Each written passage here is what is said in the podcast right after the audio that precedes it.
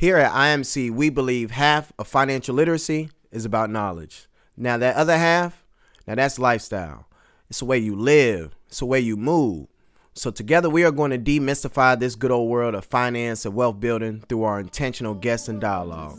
Make sure you subscribe, stay tuned, and of course, stay planted.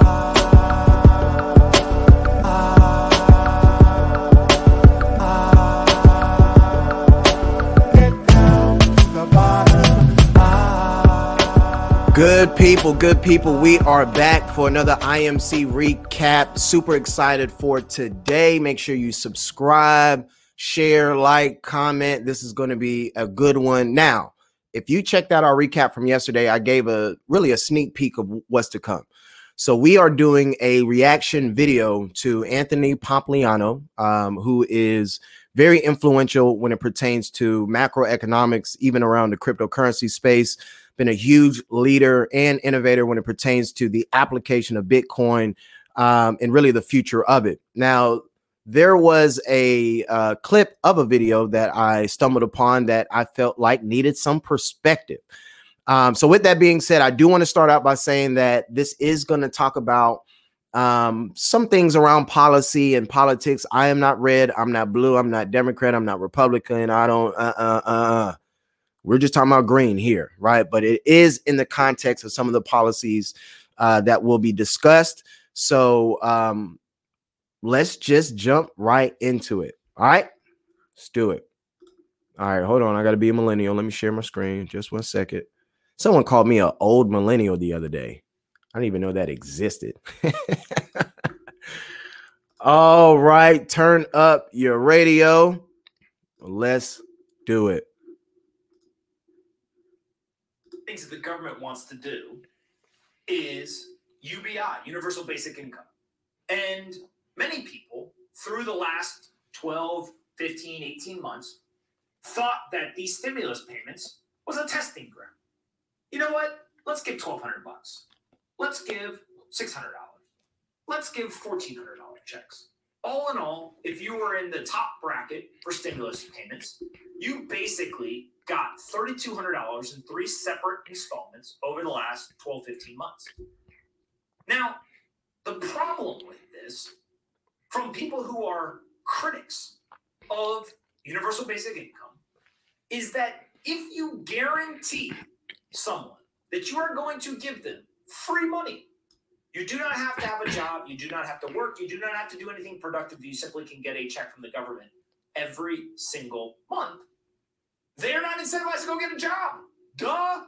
Right? If you don't incentivize people to go to work, then they're not going to go to work. Like, it's not hard to figure that out. Incentives drive the world.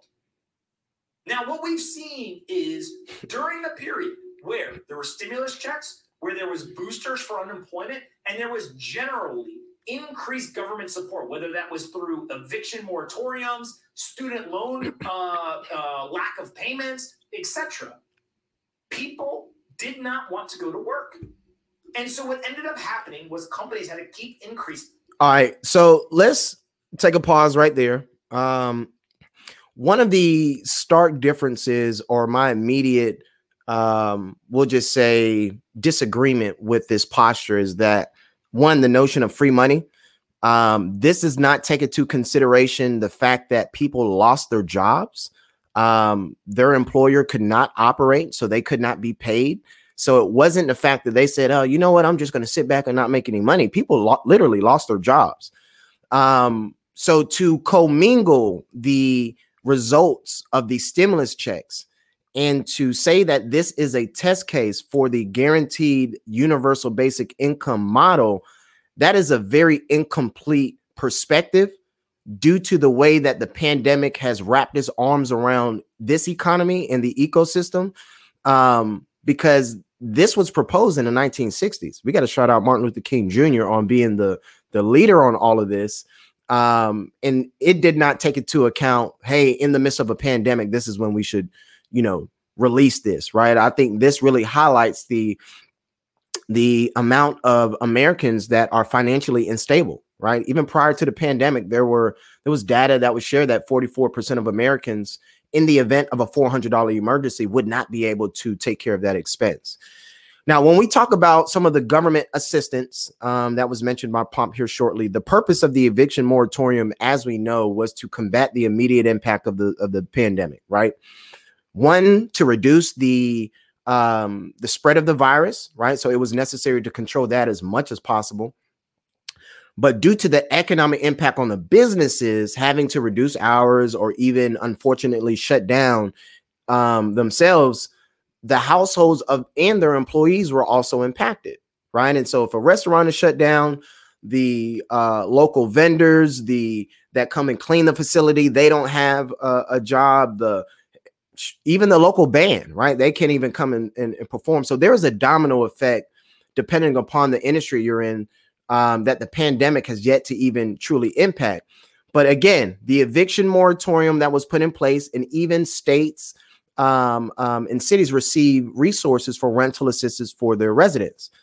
Now, if we look at the situation you laid out, you know, households or individuals receive roughly 12 to uh, roughly $3,200 in, we'll say, over a span of 12 to 18 months.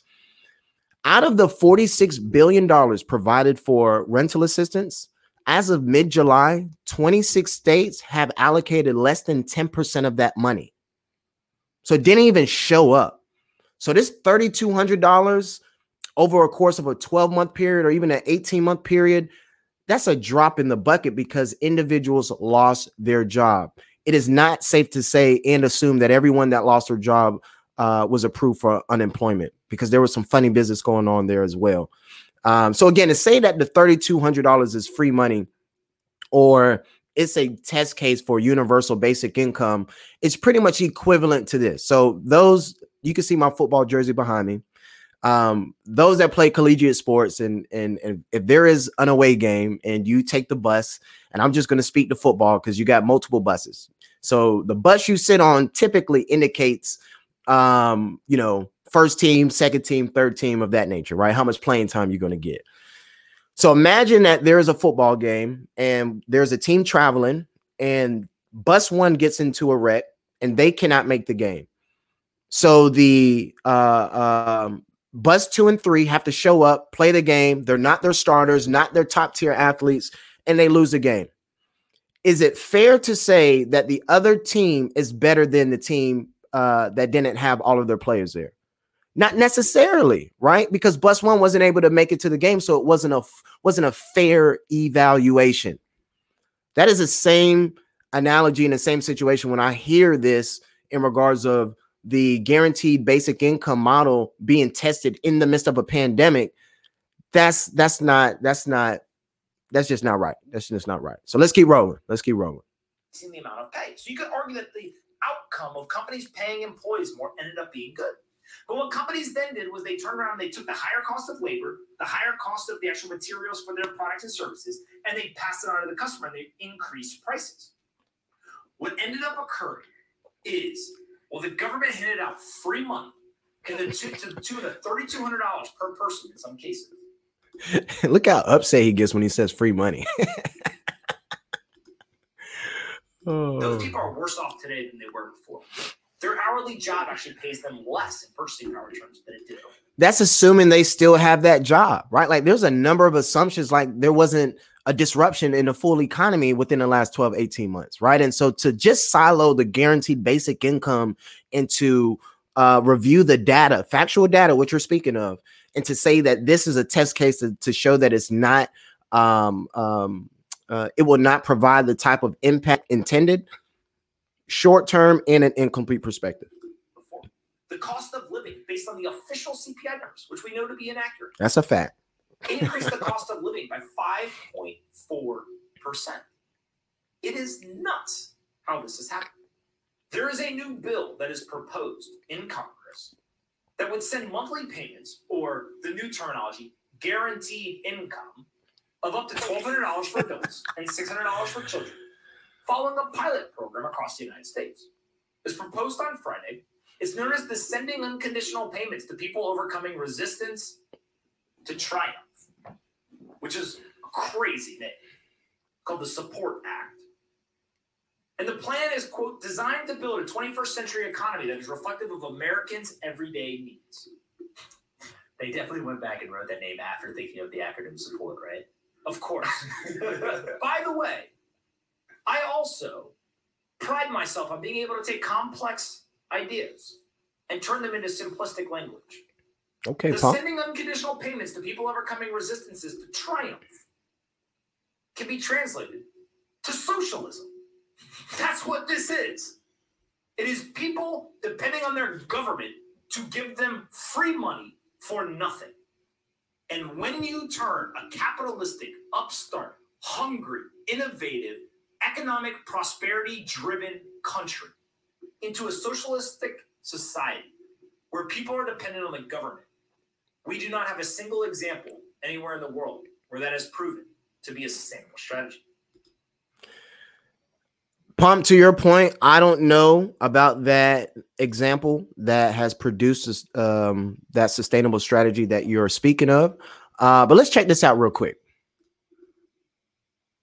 For example, the governor of Nevada signed a bill to fund a new football stadium. Raider owner Mark Davis was there cheering the signature. Davis should cheer. His team got almost a billion dollars for his new stadium. I don't have any problem with them building a stadium. I just don't know why I have to pay for it. Or why taxpayers must pay for the very best. On the artistic side, we lean towards the, the analogy of a, a, black sports car. It has these flowing lines. We created the, the moving field that moves in and out of the building in one piece. Mark Davis was adamant that the Raiders would be playing on natural grass. Since Davis demanded that, why didn't he pay for it? I'm not a billionaire. No, he and his mom own half the Raiders, which are valued at $3 billion. Welcome to the Death Star. The gift to Davis wasn't even unusual. Politicians screw taxpayers to build stadiums for lots of billionaires, like the Minnesota Vikings owner.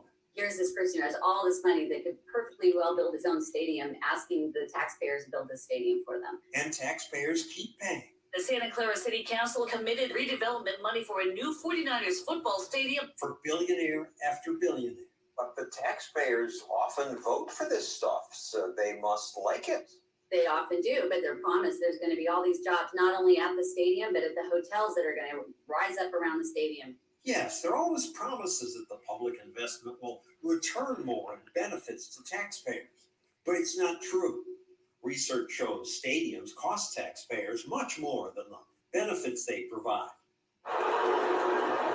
Politicians also give your money to companies that promise jobs. Ohio politicians gave millions in tax credits to General Motors to keep this factory open. Then GM closed the plant and had the gall to argue let us keep the money because cash preservation is important to protect our workforce in Ohio. So the politicians let GM keep a third of the money. Wisconsin gave billions in tax breaks to Foxconn because it promised to create 13,000 jobs. But then they didn't provide those jobs. They provided a few hundred jobs. If you look at the cost of each job, it was a million dollars. Actually, more than a million. Often politicians justify this welfare for the rich by saying, well, we didn't give cash, just tax breaks. But think about it if some big company is in that town and they are not paying property tax, that means every other taxpayer is covering for them because fire departments still have to be paid for, police departments still have to be paid for, schools still have to be paid for. I think he's literally trying. So, as we all know, there are huge subsidies um, depending upon the industry that you're in. Uh, the young lady that you saw speaking, she wrote a book uh, with uh, Phil Harvey. They actually did a deep dive, I want to say a four to five year process where they analyze the many ways that federal and state governments uh, provide handouts, subsidies, grants, tax credits, loan guarantees, price supports, and many other payouts to millionaires, billionaires, uh, and the companies they own and run, right? And so that covers all across the board, all the way down in tech industries from the Apple, the Google, um, and if you follow Tesla heavily, heavily, Tesla has been leveraging those those subsidies. But what's interesting is that I wonder if they call the trillion dollar bailout of Wall Street socialism. I wonder if they call the nearly trillion dollar oil and gas subsidies subs- socialism. I wonder if they call the billion dollar uh, pharma bailout socialism. But when it pertains to healthcare, wages, food, or even poor people is socialism. So I'm not here to beat up the term. I just want to make sure that we look at both sides of the coin. Um, definitely not depreciating what the job opportunities that are provided through uh, stadiums being built. If you follow our planning podcast, we actually covered this and the subsidies and the opportunities that it provides with it. But ultimately, this is part of the conversations that happen behind the scenes that unfortunately you don't know unless you either do the research or you understand the policy or you understand their, their overall business model. Let's keep rolling. And so the idea here of this new bill is that it would begin with a $2.5 billion grant that would be used in pilot programs across the US to be studied from 2023 to 2027. Why 2.5 billion? Nobody knows. Why do we have to wait until 2023 to start? Nobody knows. Why would we only study it for four years? Nobody knows. But after reviewing the findings and best practices, the government could then implement the program in 2028. Don't worry, folks. Hold on. The government's coming to save you in seven years. This would establish an Office of Guaranteed Income Programs, and the Treasury Department would oversee the payments. There have been dozens of pilot programs that have been approved in various places already, but critics of the program say would disincentivize work. Is there any possibility that the United States moves to a universal basic income model? Well, I wouldn't put it out of the question depending on who's in government, but we already saw those same uh, effects that you just mentioned the downside of disincentivizing people to work. We literally just saw it play out with unemployment benefits. When you raise that rate of unemployment benefits to higher than people were receiving at their current job, it disincentivizes them for, to go back to work. Why would you go back to work if you're making more money from the government than you were making previously? Right. So, another question is how do we know they still had that work available?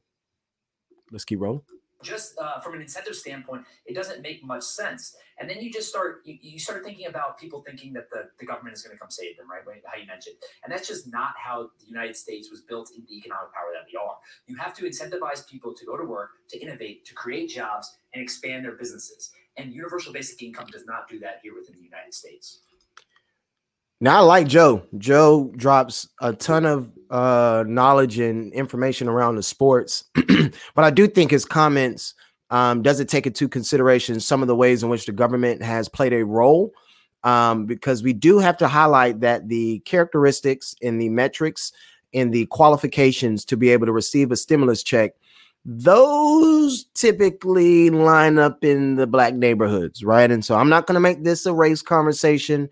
We just speak of facts, right? And so, um, with that being said, there are a number of events that have created the uh, not only the ecosystem of that community, but unfortunately the malnourishment of that community when it pertains to the finances and their ability to participate in a free enterprise system. Um, so hearing that comment, I, I immediately think about I wonder if they're familiar with redlining. Like I wonder if they're familiar with the role the government played. Again, the government is not here to be the savior. We're not saying that, and we're we're not here to say the government needs to provide everything. They're definitely not saying that. But to say that this economy was built in a uh, um, fair way, um, that's just a no. That that definitely does not acknowledge the role the government played um, historically. You know what? Let's quickly look at let's quickly look at um, a forgotten history. So this is an article back in 2017. How the U.S. government segregated America. Um, and again, not getting into race too much, but again, we're just looking at the facts. So in 1933, faced with the housing shortage, the federal government began a program explicitly designed to increase and segregate America's housing stock. So this was a state-sponsored system and so uh, the author here, he has a book called The Color of Law. He gets into the details, but ultimately he examines the local and state federal housing policies that mandated segregation. He notes that the Federal Housing Administration, which was established in 1934, further, furthered segregation efforts by refusing to insure mortgages in and near African American neighborhoods or Black neighborhoods, uh, policy known as redlining At the same time, the FHA was subsidizing builders who were mass producing entire subsidi- subdivisions for whites with the requirement that none of the homes be sold to who? Black folks, African Americans. Let's keep rolling. So, this decade's uh, old policy um, is having lasting effects, as you can imagine. Let's keep rolling. All right, so the term redlining comes from the development by the New Deal by the who? Federal government uh, of maps of every metropolitan area in the country, and those maps were color coded by the uh, the first by first the Homeowners Loan Corporation, then the Federal Housing Administration, and then adopted by the VA, the Veterans Administration. And these color codes were designed to indicate where it was safe to insure mortgages, and anywhere where Black folks live, and anywhere where Black folks live nearby were color uh, were colored red to indicate to appraisers that neighbor that these neighborhoods were too risky to insure mortgages. Now, some of the long-term impact, and I'm just going to give some of this macro data, but today African Americans' incomes uh, on average are about 60% of of average of white incomes. Uh, but African, I'm just gonna say black folks, but black folks' wealth is about five percent of uh, white folks' wealth. Excuse my Friday vernacular. Most middle class families in this country gain their wealth from what? The equity they have in their homes. So, this enormous difference between a 60% income ratio and a 5% wealth ratio is almost entirely attributable to the federal housing policy implemented through the 20th century. So, this was in 2017. So it had nothing to do with the pandemic. This is already showing the issues within certain communities that the pandemic actually exacerbated, right? Due to its focus on their wages in some form of fashion. So, again, me hearing free money and knowing the historical context of the communities that were hit the, the hardest is very difficult for me to digest some of the words in the posture that they have. I don't think this one is is with uh, ill intent. I think it's just one that may not have um, all the perspectives at the table. Let's keep rolling one of the pieces of this that uh, is underrated, in my opinion, is this is going to happen. We absolutely are going to get universal basic income in this country. I don't like it. I don't think we should do it, but we're going to get there. Why? Because you know what the greatest political campaign in the world is to people who constantly feel like they can't get ahead? Don't worry. I'll just give you free money. Yeah. The people who are shepherding and encouraging and advocating for this type of program are the exact same people who are going to go to those that are in the most dire need financially. And that's their pitch. I'll give you free money. It's good for me. You know what it's equivalent to? Remember in high school or middle school when there was the student body president vote and they walked around and they gave candy to everyone and it was a popularity contest?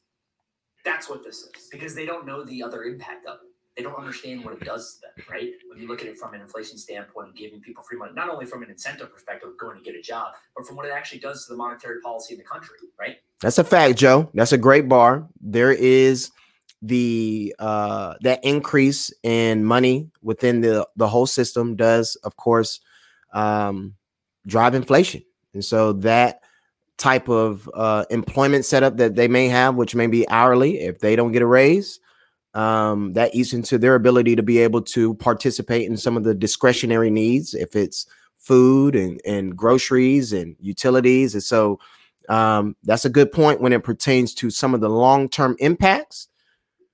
But I think that's the government's job. Right? And, it, and it ruins basically their, uh, it widens inequality gap. It does all these things that they don't necessarily think about. They're really just thinking about, hey, I'm getting free money. Why wouldn't I take? How do I really feel about health insurance?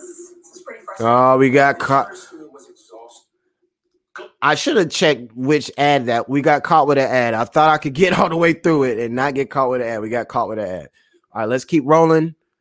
Almost done. Going back to how I started off the show of I don't adhere to any political party or any one issue or anything. I agree. I actually think it's a good thing in the United States that we have some forms of help for people who need some portion of help, right? So, unemployment as an example. If you have a family, you get laid off from your job, you have no other option, it's a good idea that the government can help you That's a for fact. a period of time. We're the greatest country in the world. Yep. We literally are the greatest country in the world. We are more powerful than any country that's ever come before us. We should be able to help people. But 78% of Americans live paycheck to paycheck. Nuts. And so instead of those types of programs, what we are now talking about is literally having a persistent program. It doesn't matter what happens, you simply will get your check. And what I think is the most dangerous part about this is that the government is essentially bribing the people.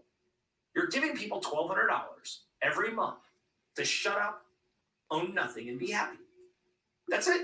That is what they're doing. And we see 45% of Americans hold no investable assets. It's crazy. And those 45% of Americans are worse off today than they were last year because of the devaluation of the currency. And so, where are we going to get billions and billions, if not tens of billions, hundreds of billions of dollars, right? What would it be? How many US adults are there times 1,200? Real quick. So let's look at the welfare system because ultimately that is what is being discussed in some form of fashion. When you look at all federal welfare programs, um, let's let me step back. Anything that you can use, you can abuse. Someone right now is using a hammer to build a house. Unfortunately, someone right now may be using a hammer to abuse someone. So that is ubiquitous, regardless of what we're talking about, in regards of someone either wasting or abusing a an initiative program um, or or a particular utility. So if we look at all the federal uh, welfare programs, there is always going to be waste, fraud, and abuse.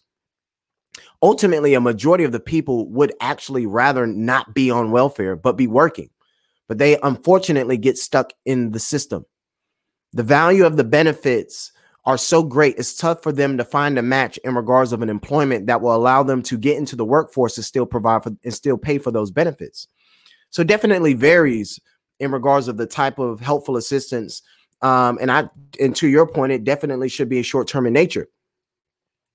But when you think about the single mother that may have young children, um, it's it's very difficult to uh, navigate uh, within the system of welfare because you get assistance with housing, food, medical care, utility assistance, cell phone assistance, and if you actually if you actually try to go get a job, you lose those benefits, right? And so you don't get out of poverty by going on welfare. You get out of poverty by getting a job.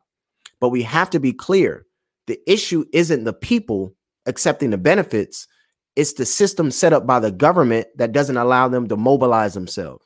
So I agree with your notion when it pertains to the um, type of incentives an individual should have to be able to mobilize themselves and their family.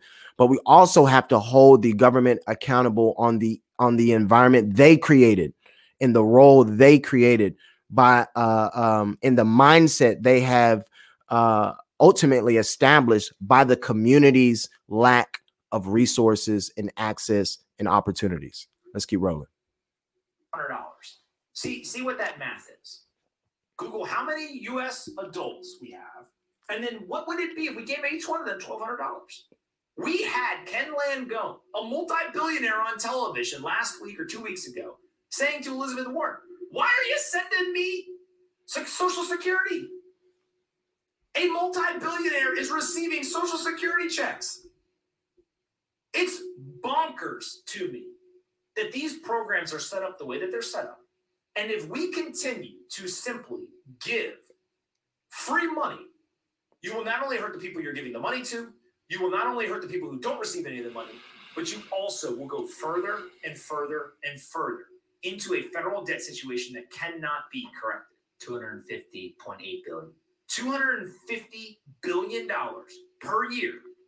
$1,200 per month times 210 million 18 adults, 18 and over. And then children could get six hundred dollars. So over two hundred and fifty billion dollars a year, this program would cost, and we can't figure out where to pay for anything. Remember the Ted Cruz quote, literally. We're talking about legislative things we don't understand. real quick, I appreciate the quick and dirty math, fellas. Um, but it was actually 167 million dollar, excuse me, 167 million individuals that received the check. So, you know, probably could alter your the uh, valuation a bit. with money we don't have to pay for things we can't afford. Exact same thing here. And so, what I think is probably the craziest part of this entire idea is that we just talked about how the free market actually was able to increase wages faster than the government has been able to increase federal minimum wage. My guess is if the United States government and the politicians looked at this and said, we cannot use legislation as the tool in our toolbox to affect change. Instead, we are here as servants of the entrepreneurs, the small business owners, and the citizens of our districts, our states, and our country. And we're going to do everything we possibly can do to empower them to solve their problems and then get the hell out of the way. We would already be in a better position. There would be much less poverty in this country. People would be in a better financial position. And it would start because we would take the 45% of Americans who hold no investable assets and we would teach them financial education. Hey, we on the same page. You can't tell me that a country that is thinking about mandating universal basic income but refuses to mandate personal income in every single school in the country has its priorities right. I'm with you on that, Pomp. I will say this. We actually talked about this as a company when the universal basic income conversation became more relevant. Of course, Andrew Yang uh, spoke about it when it pertains to his presidency uh, run.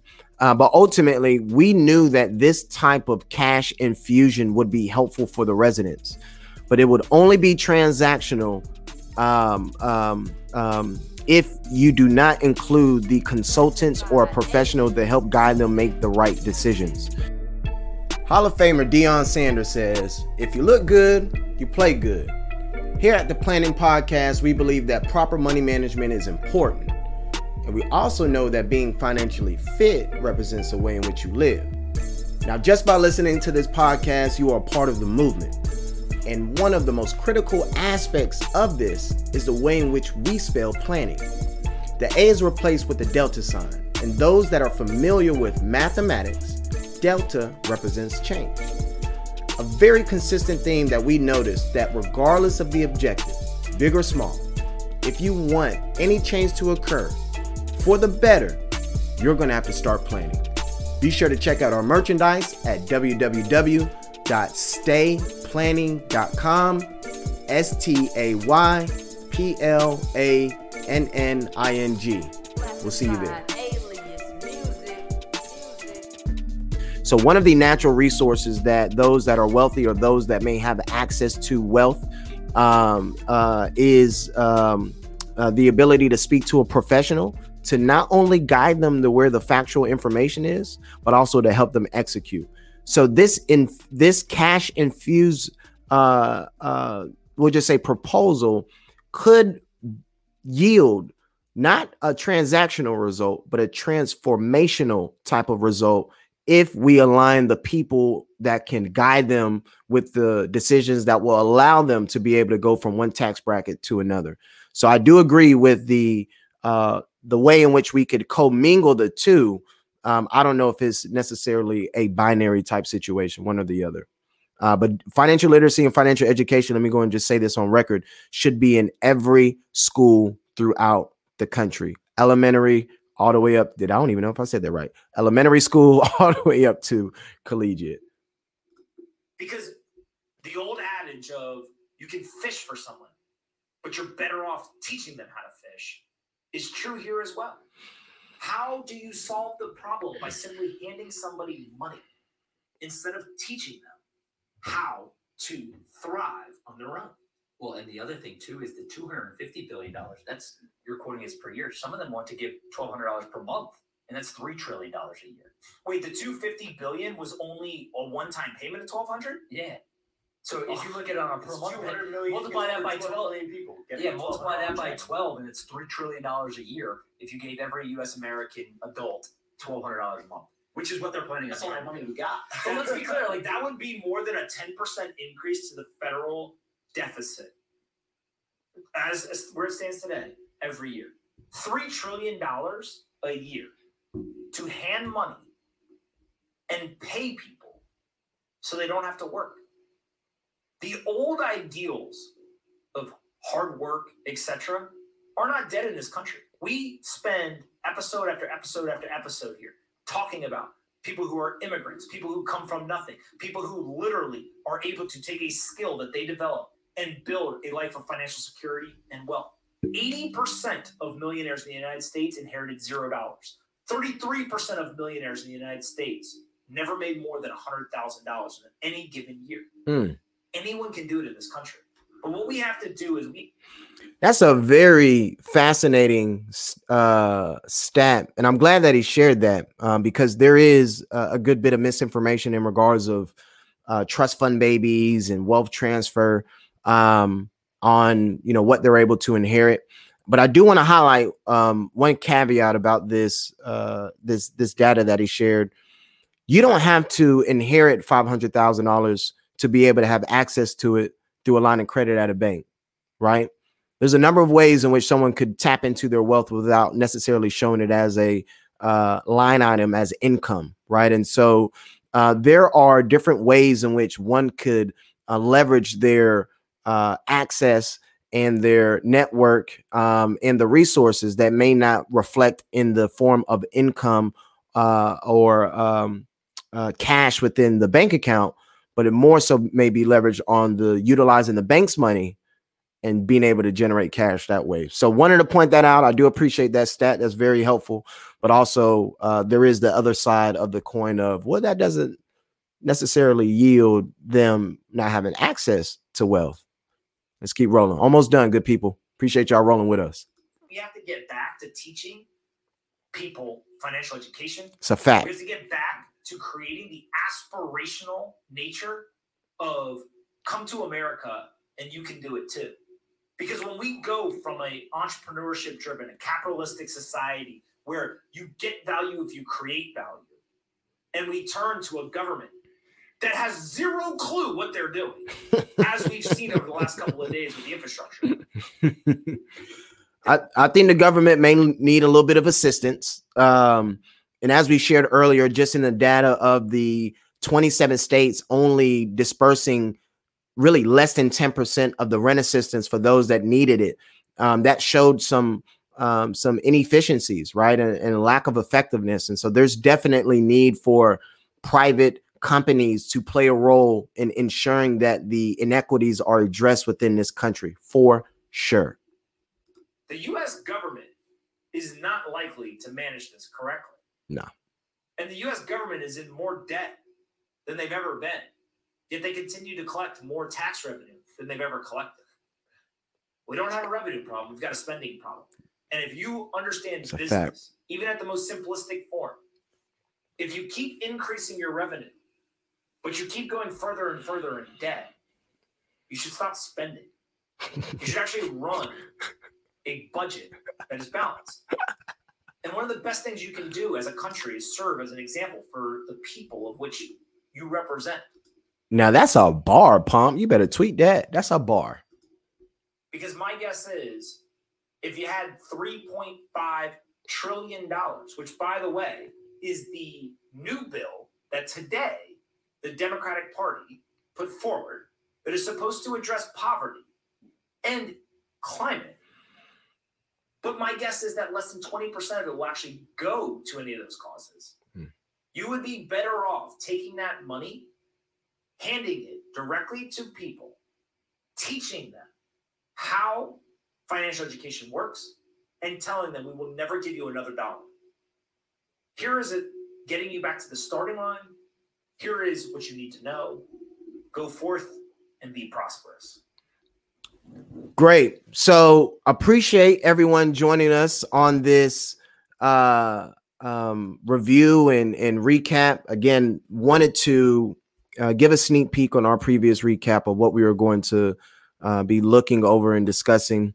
I actually 100% agree that the government should not be the savior um, for the mobility of individuals, households, and families. Uh, but the government should be held accountable, right, uh, for the role that it played and possibly currently playing in oppressing the ability of these communities to be able to operate and participate in a free enterprise system. Um, as we transition, I hope you guys have a great Friday. I will share this in closing. If you give a man fish, you'll be able to feed him for a day. If you teach him how to fish, you'll be able to feed them for a lifetime, as Pomp said. But this is where we are transitioning our clients and and hopefully those that all the planners out there that are listening. But if we could show you how to buy the pond, no one in your family will know what struggle is. I hope you have a good Friday. Make sure you subscribe, like, comment, and share. And as you know, stay planning.